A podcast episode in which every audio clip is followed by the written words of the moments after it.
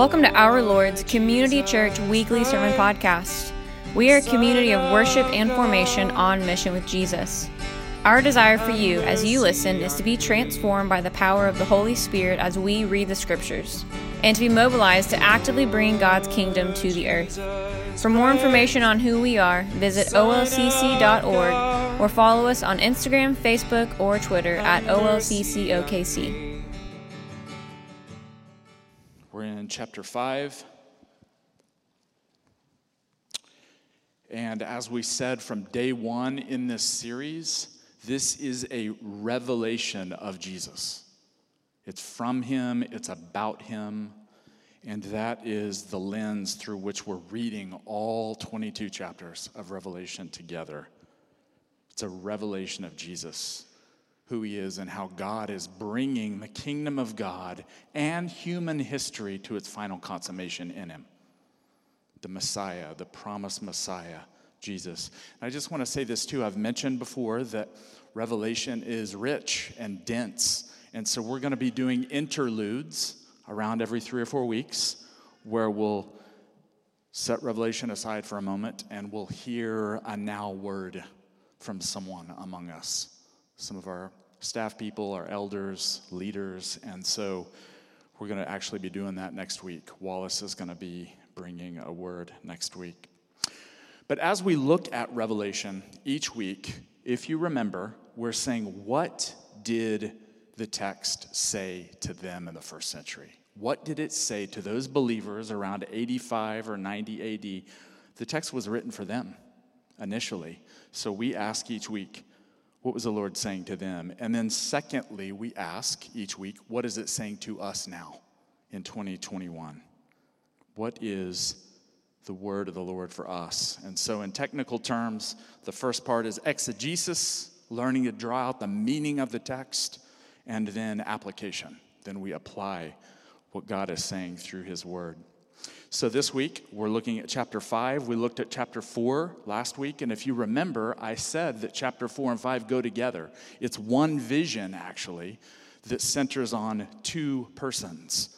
The first in chapter 4 was God, the enthroned creator. You remember that last week. And it really was about trying to give a glimpse of God, but not being able to come anywhere near describing God, because that's how the Jews were. If you read the Old Testament, it was like describing his majesty and his glory and all these things about him and his characteristics, but his essence can never be known. His face can never be seen until you see it in the person of Jesus. And Jesus comes and he says, If you see me, you see the Father. If you see the Father, you see me. So we're going to look at the second part of this vision in chapter 5. So why don't you turn there in your Bible. And you may want to grab a Pew Bible. We have those Pew Bibles around because we are people of the book. So we want it around us all the time. We want it in our minds, in our hearts. It was hilarious this morning. Joseph, little Joseph, came up to Brad and said, Dad, where is it in the Bible that it says, Hear, O Israel, the Lord our God is one, and we should. And I'm just going, What? In the world. He, he's how old again? See, six. Okay, so six year old talking about the Shema. Hear, O Israel, the great Jewish prayer. And I'm just thinking, well, I'm sure that's what all six year olds across the city are thinking about. But we're entrusted with young people, right? And so we want them to be obsessed with God and to be thinking, you know, rather than, Dad, what is that video game that you're going to let me play later today? He's asking, where in the Bible do I find the great prayer that Jesus talked about? I love it. And we want more of that, don't we? We want our kids to be obsessed and fascinated and enthralled with the person of Jesus and God the Father. So, why don't we stand as we read Revelation 1 1 to 14. I'm reading from the New Revised Standard. We use that. We use the NIV. We use different versions, and there's space for, for all of them. Revelation 5 1 to 14. Then I saw on the right hand of the one seated on the throne a scroll written on the inside and on the back sealed with seven seals. And I saw a mighty angel proclaiming with a loud voice, Who is worthy to open the scroll and break its seals? And no one in heaven or on earth or under the earth was able to open the scroll or to look into it. And I began to weep bitterly because no one was found worthy to open the scroll or to look into it. Then one of the elders said to me, Do not weep. See, the lion of the tribe of Judah, the root of David, has conquered, so that he can open the scroll and its seven seals. Then I saw between the throne and the four living creatures and among the elders a lamb standing as if it had been slaughtered, having seven horns and seven eyes, which are the seven spirits of God sent out into all the earth. He went and took the scroll from the right hand of the one who was seated on the throne. When he had taken the scroll, the four living creatures and the 24 elders fell before the Lamb, each holding a harp and golden bowls full of incense, which are the prayers of the saints. We're at verse 9. They sang a new song You are worthy to take the scroll and open its seals. For you were slaughtered, and by your blood you ransomed for God saints from every tribe and language and people and nation. You have made them to be a kingdom and priests serving our God, and they will reign on earth. Then I looked and I heard a voice, the voice of many angels surrounding the throne and the living creatures and the elders. They numbered myriads of myriads and thousands of thousands, singing with full voice Worthy is the Lamb that was slaughtered to receive power and wealth and wisdom and might and honor and glory and blessing. Then I heard every creature in heaven and on earth and under the earth and in the sea and all that is in them singing to the one who is seated on the throne and to the Lamb be blessing and honor and glory and might forever and ever. And the four living creatures said, Amen, and the elders fell down and worshiped. This is the word of the Lord. Amen. You can be seated. Wow, we are having church this morning, aren't we? Goodness gracious. This book, just the reading of it, the book of Revelation brings a blessing, but reading the whole book will change your life, won't it? That's why we do it. And again, we do this on Sundays so that you can go home and do it during the week, just like this. Take your Bible, you young people, before school, after school, I would say at school. at some point, take a little time each day. One of my teachers is laughing, saying, No, that's not good advice. Don't read in my class. Take the Bible, open it, read it, read it out loud, pray it, use it as a tool to converse with God. It will start to get inside your heart. We're going to talk actually today about something practical that you can do along this line with chapter 5.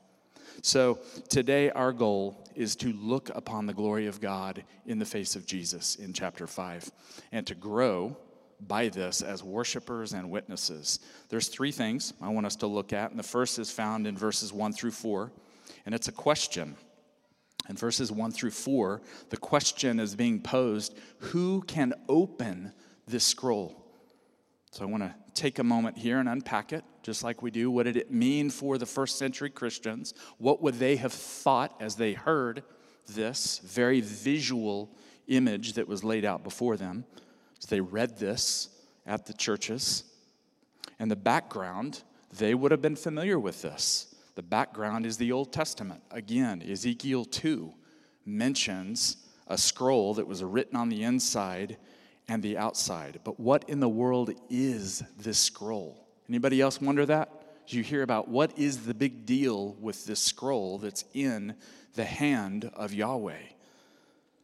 Different interpretations on this. Like many times, we encounter different ways of viewing this, and some people would say that this is actually a reference to the Lamb's book of life. So later on in the book, you'll hear them talk about the Lamb's Book of Life, containing the names of those who've been chosen before the foundation of the earth.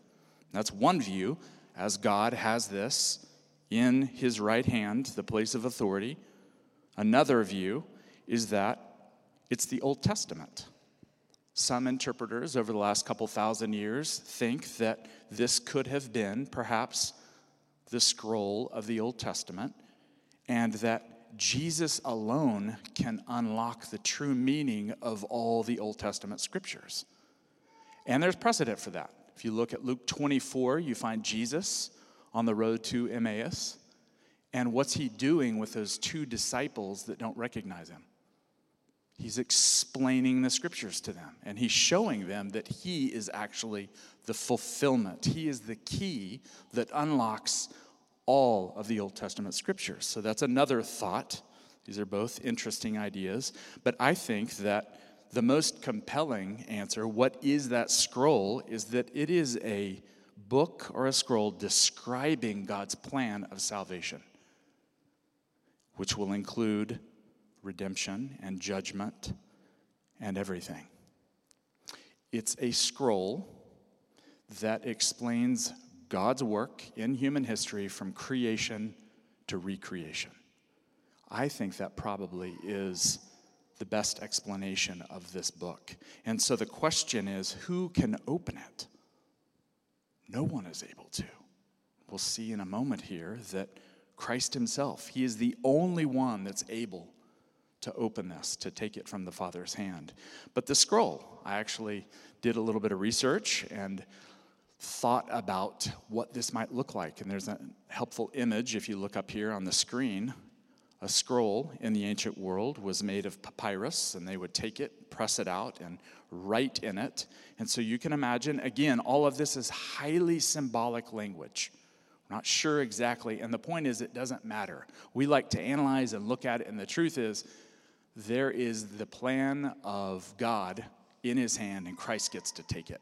Now, I, like you, probably think, now, how did the seven seals work and all of this? And most likely in the ancient world, if you look up here, it was a rolled scroll, it was written on the interior, and they take string and they bind each scroll and they seal it with hot wax with a signet ring so that it authorizes the contents of the scroll. And then it ensures that the safety of the scroll. No one, not just anyone, can crack it open. And so if you look up here, we get to see perhaps maybe an image of what this looked like in John's vision. And again, the point is no one could lay hold of it except one person, and that is Jesus. Look at verse 2.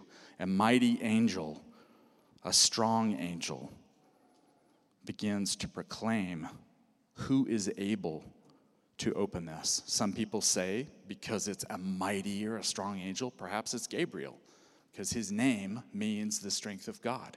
So this could be Gabriel, could be another angel, we're not sure. And what does the text say here? No one is able, at verse 3. No one in heaven, on earth, or under the earth. So, no one in all of creation, no one in the entire universe is able to come and take this scroll from the hand of God, except one. And how does John respond to this? He's heartbroken, he weeps bitterly. Why? Because he's heard earlier in chapter one that these things must take place. John, I'm showing you a series of visions about creation and the new creation. And so John is really devastated. He thinks, well, this stuff is not going to happen. It's not going to happen as God is promising. So he begins to weep. This is intense drama. 2,000 years ago, as they read this in one sitting, they read the entire book of Revelation, people would have joined in. They would have been drawn in, and this is intense, a dramatic moment. He's weeping. And then look at verse 5 and 7 in response to who can open the scroll, only the Messiah can open the scroll. Verses 5 through 7 explain that. One of the elders, we encounter the elders in chapter 4, perhaps a representative of the church in the presence of God and worship, perhaps an angelic being. We're not sure, the text doesn't say, but regardless, the elder says, John, don't weep. Lift up your head. Lift up your eyes. There actually is someone who can take the scroll. And he explains, Who is he? Who is this someone? He is the lion of the tribe of Judah. He is the root of David. And again, this would have just sparked in the minds of the original hearers. They would have said, in this vision, we are seeing the Messiah. One of the first messianic prophecies in Genesis 49 was there will one day come a lion from this small little tribe called Judah. And one day he will establish the kingdom of God. And so in John's vision, it's signaling that this is him. That promise way back in the book of Genesis is fulfilled in the person of Jesus. He's also the root of David, yet another messianic prophecy. And we, I, I told you from day one that the book of Revelation is just laced with Old Testament promises. Well, here's another one. He's the root of David. Another very graphic image here that in the vision it's showing that Israel at one point was cut down like a tree. They were sent into exile and it was a time of great despair. And yet, Isaiah the prophet said, even though it looks like the people of God are chopped down. One day the Messiah will come and spring up out of that stump. He's connected to the roots, and there's life in the roots. Again, John is saying through the vision, this is him. He's the root of David. And what does it say? He's conquered. And friends, this gets really interesting. He has conquered. How has this promised Messiah conquered? How in the world is he in the presence of the enthroned God? Well, he's not the typical messianic figure that the Jews thought he would be. He's not coming in triumphantly and conquering. He actually rules and reigns through a cross. And so, this vision is a graphic picture of that. He is the conquering one, He is the promised Messiah, but He looks like a slain lamb. Now, some of us, if you're like me, I try to visualize this in my 21st century mind. Tries, the point is symbol upon symbol upon symbol. And it's like all of the Old Testament promises are being projected onto this singular person of Jesus, and they pile up. That's the point of it. It's not, wow, that is a strange looking lamb.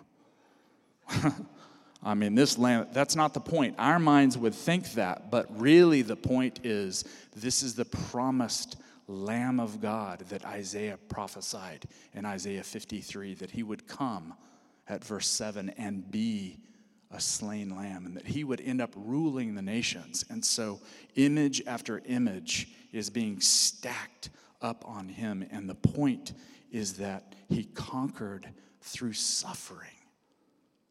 And it's a message for us. Christ says to his followers earlier, if you remember, Connie talked about this in chapter 3. He turns to his followers and says, You also will conquer but you'll conquer like I did. You will rule and reign with me, but it will happen as you embrace the cross. As you too suffer, God will exalt you and trust you with authority and power. Hey, on a personal note here, like most of us, I am not real enthusiastic about suffering. Can I get an amen? If there's anything you amen this morning, it's that. I just don't sit around and think about how wonderful suffering for Christ and the gospel would be. I just don't. Now, it's necessary to think about those things, and I trust the grace of God that if and when I get to suffer for His sake, and you get to suffer for the sake of the kingdom of God, that the grace will be there, and I'm counting on it. But just so you know, your pastor does not sit around and meditate on how wonderful it would be to be martyred for Christ. I'm weak like everyone else. And I'm like, man, I want to go eat pizza and I want to hang out with my family and I want to enjoy Jake's soccer games and I want to take walks with Amanda. I don't want to go to prison. I don't want to suffer. But friends, we might. What's the book say? What does the New Testament make abundantly clear? If you follow Jesus, you will suffer. Now, some of you are saying, Are you talking about you know, suffering in my body and my back pain and all of that? That is not what we're talking about. What this text is talking about is we will suffer like Christ suffered for the sake of the kingdom of God and bringing the gospel to all nations. That's what the text is saying. Now, does that mean that God doesn't care about other forms of suffering? Of course not. Can God redeem and give grace and meet us in excruciating physical pain and sickness and disease? What do you think? You bet. And it is called a great mystery. The mystery of suffering in either one of those ways is a great mystery. And it's okay for human nature to cringe in the face of it. But the point of this text is we can suffer in any way that we're faced with, whether it's for the gospel, for truth, or it's suffering in our bodies or our hearts, our broken souls. The Lord is there, is He not? To help us because He has suffered to the point of death. No one else has suffered like the person of Jesus, and therefore no one else can be there for us like Him. So the text goes on here to talk about the lamb having seven horns and seven eyes. And again, the point of this, it's Old Testament language that says he is mighty. The horn in the Old Testament scripture speaks of power and might. Rams had them and other animals. You don't mess with a ram that has large horns, right? It's fierce. So that's the point of the text here. He has seven eyes. We encountered that earlier. Do you remember what it represented? Chapters 1 and 2. Even 4, it's the Spirit of God. And so Christ is clothed with the Spirit of God. He has wisdom. He's anointed. He sees. His eyes are piercing, the flaming eyes, to see into the heart of individuals, to see into the status, the state of the nations. The point is, only this Messiah right here is the one who can take the scroll. Now, here's what I want us to do here, okay? This is practical. We just got one more section after this, but I want us to look at this text so far and we talk a lot around here about arrow prayers. We glean or we draw from the Bible arrow prayers. What's an arrow prayer? Someone tell me. What does that even mean? Why would we call it an arrow prayer? Somebody holler at me.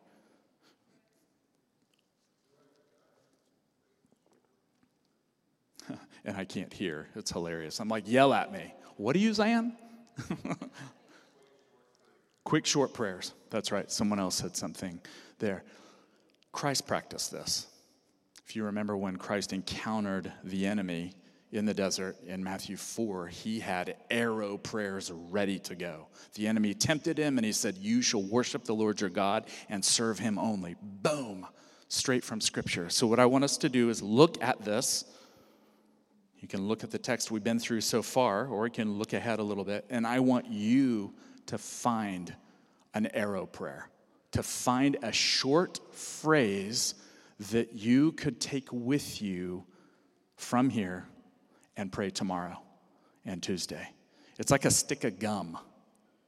You're looking for a nice, whatever your favorite kind of gum is, find that stick of gum from the passage, and what do you do with the gum? Take it, put it in your mouth, and chew on it through the day. So, an arrow prayer gives you something to chew on throughout the day, and it's full of power. And as you do that, it transforms your mind and heart. So, look at the text for a minute. I'm going to give you about 30 or 45 seconds to find an arrow prayer, and I want you to practice right here and pray it. You can close your eyes, you can keep your eyes open, but take that little phrase and pray it to the Lord. Make sense?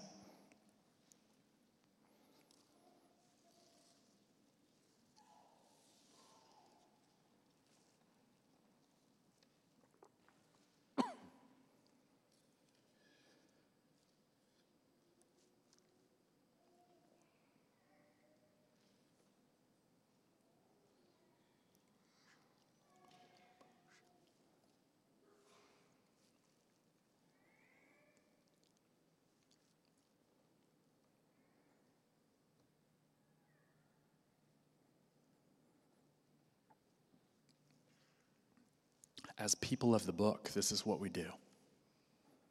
We read the scriptures, try to do it every day so that we can interact with God. Our relationship is with Him, not a book. But part of this is to glean an arrow prayer every time you read the Bible. So as I looked over this passage, I just pulled out, You are the lion and you are the root. And I began to pray that. And then I began to pray as I did that Jesus, you are the lion. You are fierce on my behalf. You are the fiercest and strongest. You are the lion on behalf of me. You're the lion on behalf of our church. And so I find myself, if I will pray that, put that verse in my mouth and chew on it through the day, I'm communing with Jesus, the lion. And it's gone from just an idea to something immensely practical. And then I was kind of puzzling over, you're the root. What in the world? That is strange. Jesus, you're like a carrot. No, I wasn't praying that, but my mind is strange. I was picturing, okay, Jesus, you're the root. And then I began to think, you know what? My life is rooted in you. You are the root, you're the vine. And so the wind can blow all that, but I am rooted deeply in you, Lord Jesus. This is an arrow prayer, all right? So, whatever your arrow prayer was, I encourage you to take that with you through the week and pray it beginning this afternoon. And friends, the Lord is going to take us deeper and deeper into these things. It's as simple as that. You can be 30 seconds old in the kingdom of God and pray deeply. You can read a passage and learn how to pray the scriptures. You can be Smokey's age. You can be in your 90s, and there's always something new. The Word of God is fascinating. Life in God is fascinating. This passage is interesting. And I will tell you today, this is the most interesting human being who's ever lived that we're looking at. I don't even have to sell you on it. Luke, is he not the most fascinating, interesting person that's ever graced human history? Jesus. He is a paradox. Think about it. Jewish guy from an obscure town. I like to call it the armpit of the Middle East, Nazareth. Nothing good comes out of it, and yet human history revolves around him.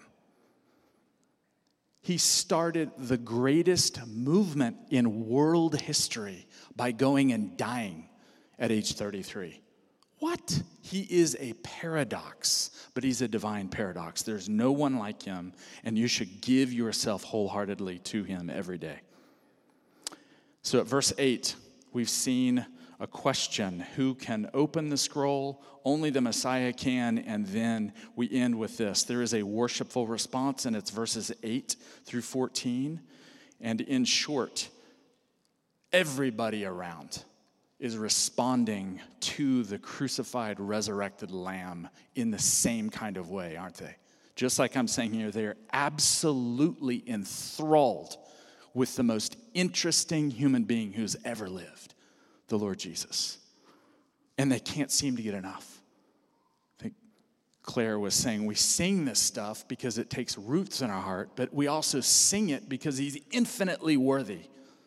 Man, you can sit there and say, Holy, holy, holy, worthy, worthy, worthy, because he deserves it and because it changes us. So at verse 8, you've got the four living creatures and the 24 elders, these high ranking angelic beings, and they are worshiping.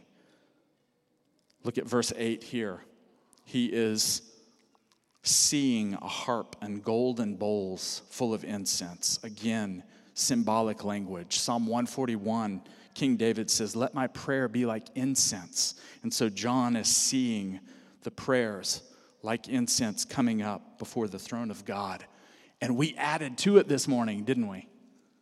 We got to pray and praise and worship, and it went up like a fragrant offering before God. What do they sing, friends? They sing an old song, a boring song, a tired, lame song. What's it say? They're sing a new song. So, what the text is saying is every new act of God Every move of God, everything that God does, calls forth a new song from his people. And we're seeing that, aren't we? Worship team, are we seeing it? God is on the move. God is doing great things, and we're going to erupt with new songs. And the Lord's going to take these new songs that are rooted in the Bible and scatter them out all over the place. I'm telling you today, I've said it before, the Lord is doing something here, raising up new songs because He is infinitely worthy and He's going to send them all over the country and all over the world. Why? Because He wants to. Do we deserve it? Is it because Brad's amazing and the team? No, it's because He wants to do that. And He wants His church singing the scriptures. And so we're going to see that. So you can look at this in greater detail, just like last week. They're basically saying, Christ is worthy for three reasons. Kelly talked about this earlier. He was slaughtered, he ransomed people from every people group on the planet, and he is making them to be a kingdom and priests to serve God. If you think about this, 2,000 years ago, John is seeing God's eternal plan to rescue as many from the nations as he possibly can. We'll encounter this again in chapter 7, but this is called God's divine diversity plan. Man, diversity is so cool. It's so new. I'm so glad that we rediscovered it over the last decade. It's really cool to hire people from different walks of life and different nationalities because humans are so clever and we like an assortment of people so everyone's represented. Is that a new idea? No. God had diversity in his mind and in his heart long before any of us did, long before any of these corporations did. God says, I'm looking at my church, and it will be Asian, it will be African, it will be Latin American. What's the old song say? Jesus loves the little children. Red, yellow, black, and white. And this is how the Lord views the church, and we're going to get to be a part of it here in Oklahoma God's divine diversity plan. All right, more to look at here, but the point, friends, when verses 11 and 12, there's lots of angels. he's struggling at the leash of language here, and he's saying, There's myriads. There's 10,000 times 10,000. There's 100 million. And he's not even scratched the surface. The point is, there's lots of angels circled around this one the promised Messiah, the chosen agent that's going to bring the kingdom of God in human history to its consummation.